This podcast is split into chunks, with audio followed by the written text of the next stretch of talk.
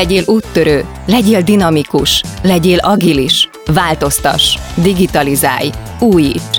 Ezt várják tőled, ettől leszel sikeres vezető. Mondani könnyű, megcsinálni nem annyira. Az Epic Stories podcastben olyan üzleti történeteket mesélünk el, amikből tanulhatsz, amik inspirálnak, vagy egyszerűen csak szórakoztatóak.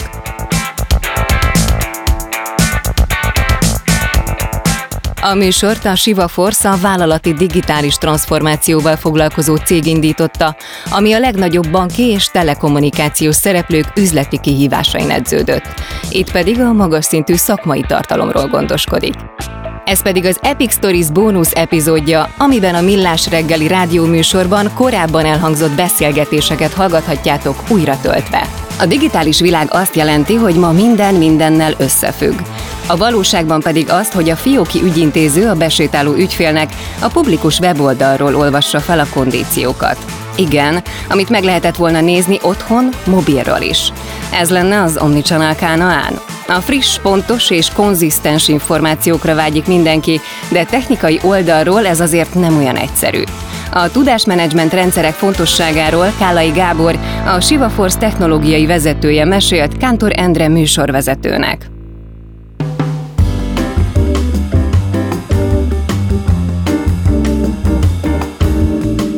Itt van velünk Kállai Gábor, a Shiva Force cé té ó-ja. Magyarul ez talán technológiai vezetőt jelent, vagy pedig műszaki vezérigazgatót? Melyiket használjátok, Gábor? Egyszerűen technológiai vezető vagyok. Szuper. A cégnél. Nem tudok más pozícióban. Sziasztok! Okay. Szervusz! Jó reggelt kívánunk! A vállalati tudásmenedzsment rendszerekről beszélgetünk, és van egy úgynevezett omnichannel szemlélet.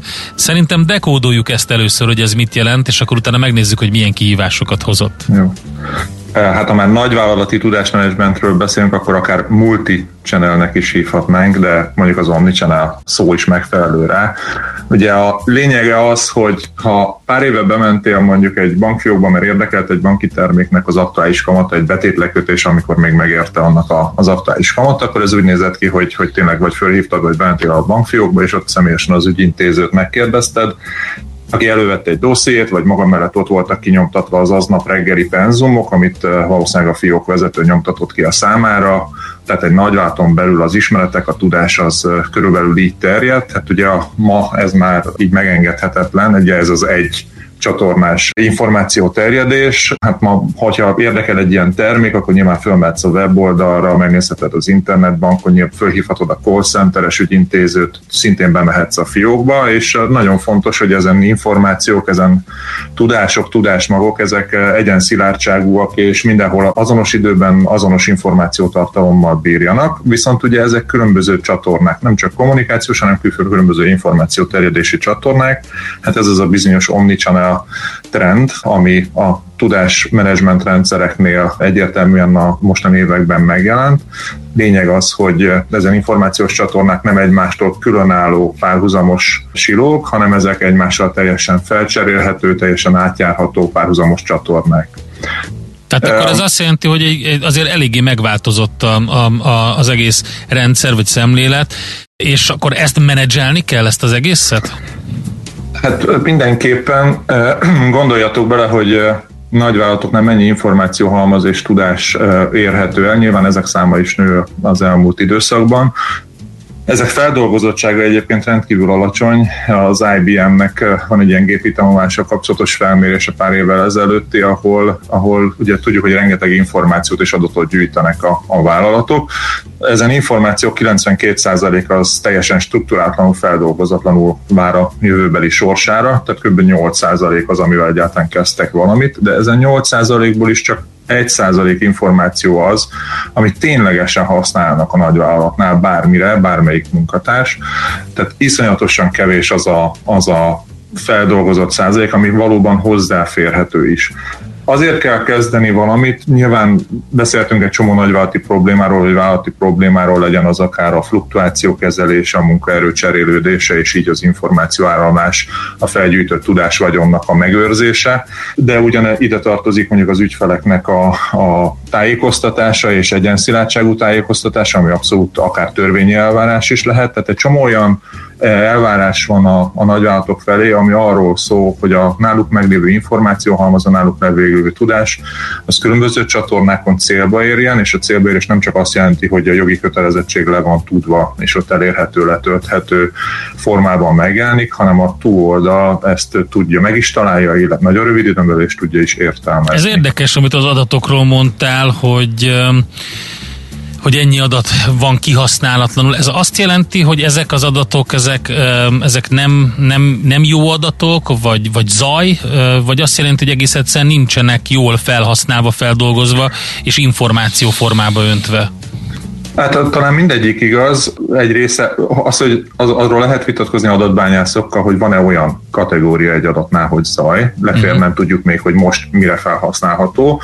Nagy részük egyébként feldolgozott, tehát valamilyen statisztikai formában, valamilyen információtartalom ki lett belőle nyerve, viszont ez az információ nem jut el azokhoz a dolgozókhoz, munkatársakhoz, vagy akár ügyfelekhez, akik ezzel az információval bármit kezdeni tudnának. Kumulálódik egy statisztikai riportban, vagy egy felsővezetői PowerPoint egyik szlájdján, egy grafikonban megjelenik, viszont adott esetben még az, aki ezt a prezentációt nézi, még azt sem tudja jól értelmezni. Itt válik nagyon fontos az, hogy olyan tudatmenedzsment szoftvereket használjunk, amik nem csak tárolják az információt, adott esetben esetleg egy fejlettebb vagy tudatosabb ügyfélnél rendszerezik, hanem hozzáférhetővé is teszik, és a hozzáférhetőséget a klasszikus értelemben nem csak a fizikai hozzáférhetőséget, hanem az alkalmazkodás jelenti a, a felhasználóhoz, az olvasóhoz, a, ahhoz, aki majd ezzel az információval valamit tud kezdeni. Épp azt akartam kérdezni, hogy ezt a rengeteg szerteágazó ilyen-olyan embernél jelenlévő információ halmazt, ezt hogy lehet összegerebjezni? Van-e olyan a, a cégben, aki mindenre hozzáfér, de akkor ehhez van kitalálva ez a rendszer, nem? Hát ugye kellően nagy cégeknél... Igen, igen bocsánat. bocsánat, csak ezt meg ugye tölteni kell. Így van. Tapasztalatot lehet szerezni egyébként, most többen mondhatják, hogy mondjuk a weboldalon keresztül ügyfél kommunikációból lehet tapasztalatot szerezni, ott általában nagyvállalatoknál ugye egy content management rendszerben feltölti egy szerkesztőség, a marketing osztályok megfelelő dolgozói az információt, amit a portál látogatóinak, a honlap látogatóinak szánnak, És, és azért itt is megvalósult már azt, hogy különböző formátumban kell tudni előállítani magát az adott portált, az adott honlapot, amin az információ hozzáférhető, általában látogatók számára, hiszen mobiltelefonon is olvasod, akár számítógépen is nézed. De azért ettől ez egy picit, a tudásmenedzsment rendszerek nagyon hasonlóak sok szempontból egy, egy content management rendszerhez, viszont el is térnek tőle. Az eltérés az egyik, jól rátapintottál az, hogy ennek a töltése sokkal inkább nem egy személy, hanem lényegében a vállalat valamennyi dolgozója által kell, hogy megtörténjen, hiszen a tudás ott van minden dolgozónál, mindenkinek vannak új tapasztalásai az adott nap során, amit fel lehetne használni. Gondoljatok egy salesesre, aki mondjuk sikeresen értékesített egy terméket, és ott egy olyan új mondatot mondott, vagy egy olyan új fogást vetett be, amit hogyha hirtelen elterjedne és a, a munkatársai is tudnának használni, akkor lehet, hogy megnőne az eredményesség, de akár gondolhattok egy ügyfélpanasz kezelésre is. Tehát a tudás ott keletkezik minden munkatársnál, úgyhogy egy jó tudásmenedzsment szoftver az rendelkezik azzal a funkcionitással, hogy ösztönözze is a munkatársakat a tudás összegyűjtésére, úgymond összegerebjézésére, viszont ez idő és munka, tehát nagyon kézreállónak kell lenni, és nagyon egyértelműnek kell lennie. Illetve a másik oldal is nagyon fontos, hogy, hogy a, a munkatársak nem ugyanott férnek hozzá, nem ugyanúgy az információkhoz. Gondoljatok mondjuk a Magyar Postára, egy levélkézbesítő, ugyanúgy fontos, hogy hozzáférjen akár egy új hirdetményhez, ugye a postások már nem csak levelet kézbesítenek, hanem terméket is értékesítenek adott esetben, de nekik nem áll rendelkezésre ott egy laptop, amit kinyitnak, elolvasnak aktuális információkat, hanem nekik mondjuk egy jó esetben egy kis pé dé á van a kezükben, amin ugyanúgy hozzá kell tudni férniük információhoz, és azt tudniuk kell értelmezni, de mondjuk egy informatikusnak, aki mondjuk egy rendszert fejlesztanak, egész részletes specifikációkra van szüksége, meg részletes leírásokra ugyanerről a tudásról.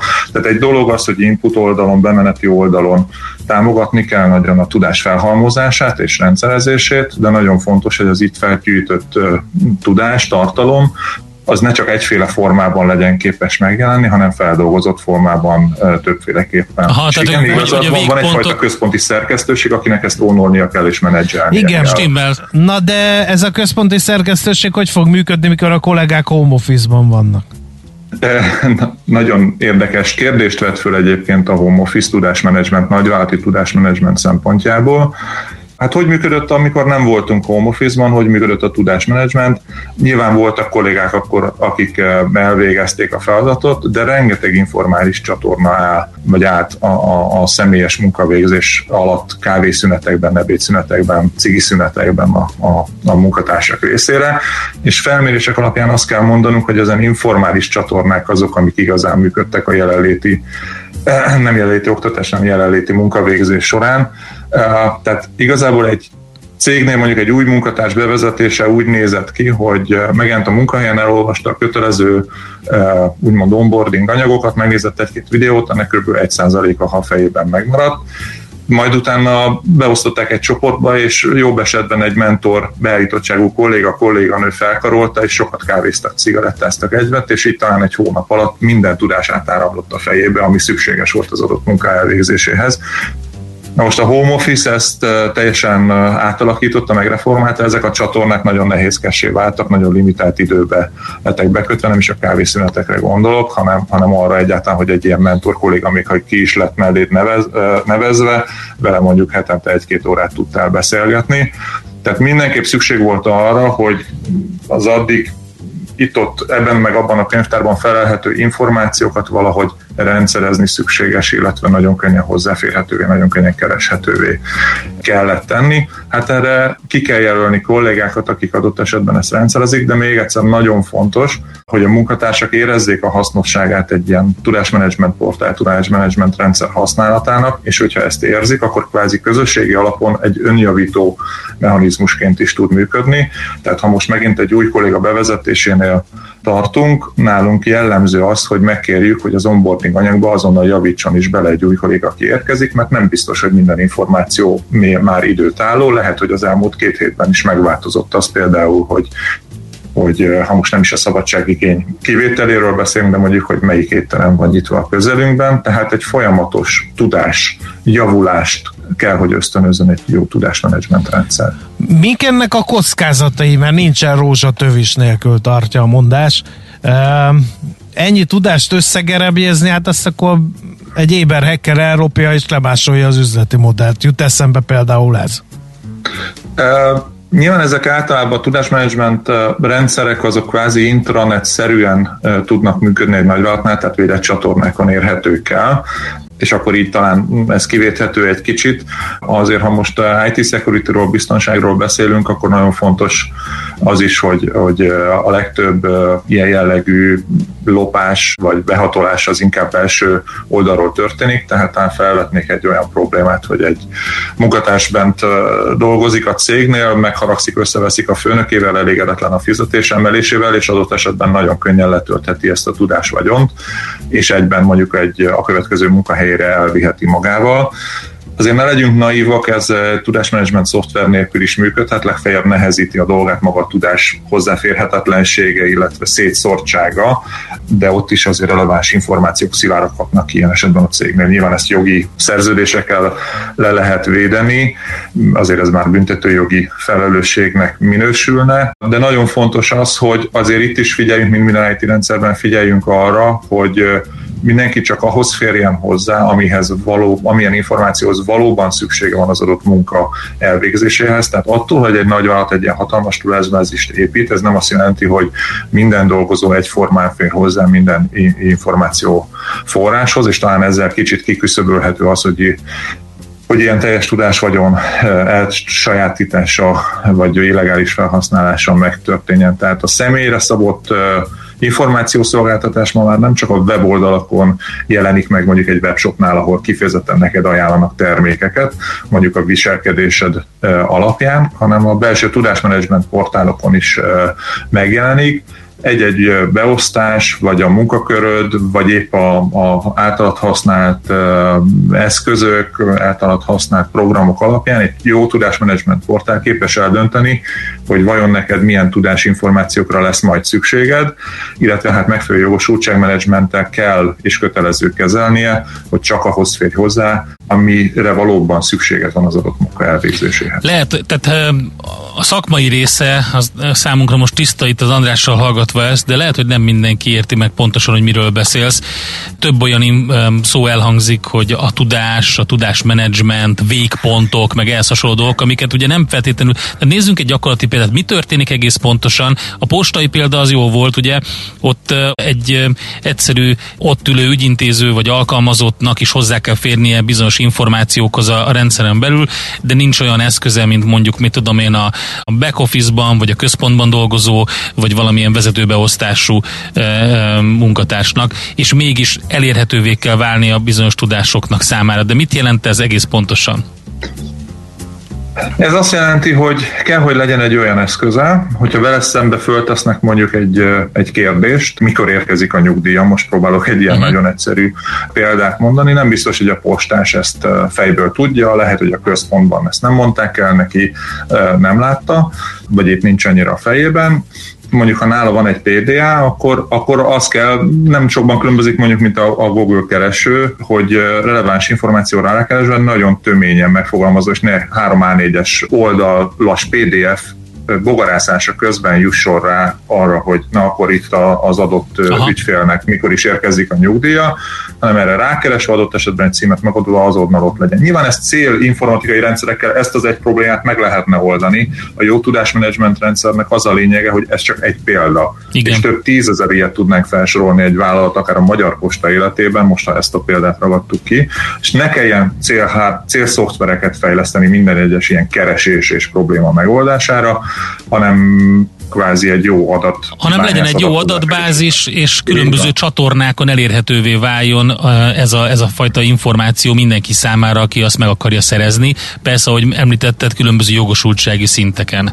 Így van. Mi történik, fontos, amikor frissítünk a rendszeren? Ez mindenhol egységesen elérhető Aha. legyen. Azért azt elmondanám, hogy nem egy nagyvállalatot tudok, ahol maga a call centerest, ha felhívod, akkor a call centeres az nem egy ilyen tudásbázisban keres, hanem fölmegy a vállalat honlapjára, amihez ez egyébként te is Igen. hozzáférsz, és ott nézi meg az információt, mert így biztos nem mond mást, mint amihez te is hozzáférnél, de azért valljuk be, ez nem a legjobb, mert a vállalat a saját honlapján máshogy kommunikál a látogatókkal, mint amilyen mértékű információforrásra vagy call centeresnek például szüksége lehet a munkája elvégzésére. Igen, ez egy ilyen pulzusemelő gyakorlat, hogyha te vagy azon az oldalon, aki kérdez, de ez Igen. számtalan szó előfordult. Értem, mi történik, hogyha frissítesz a rendszeren? Ugye, akkor itt a különböző, akkor egyszerre történik a frissítés, mindenki azonnal a frissített adatokat látja, ugye nem kell külön-külön minden egyes részét frissíteni, új dokumentumokat feltölteni, és a többi. Hát miért nem, miért nem raknak bele egy linket, hogy kattints ide a legfrissebb információk? Hát ez egy...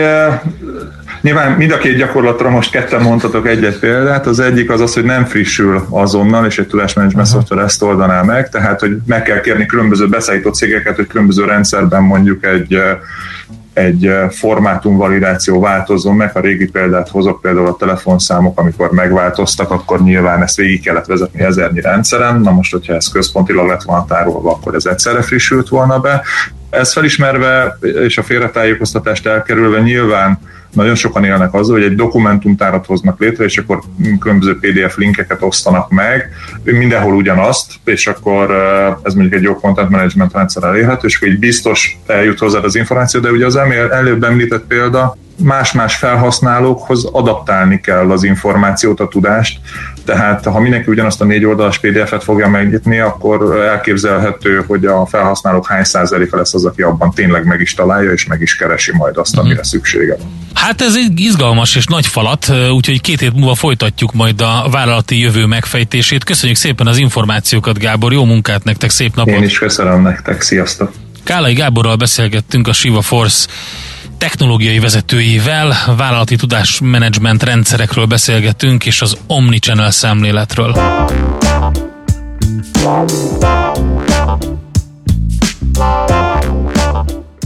Az Epic Stories podcast bónusz részét hallottátok, amiben a Millás reggeli rádióműsorban korábban elhangzott interjúkat dolgozzuk fel.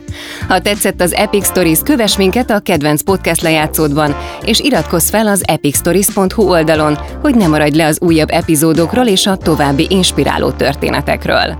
Ha van egy tanulságos üzleti történeted, amit megosztanál velünk, küldd el az epic kukac shiva force pont com címre.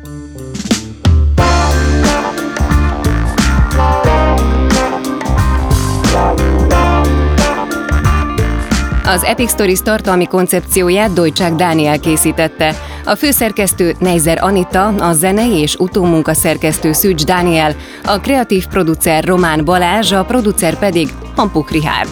Ordasi Brigittát és az Epic Stories-t hallottátok.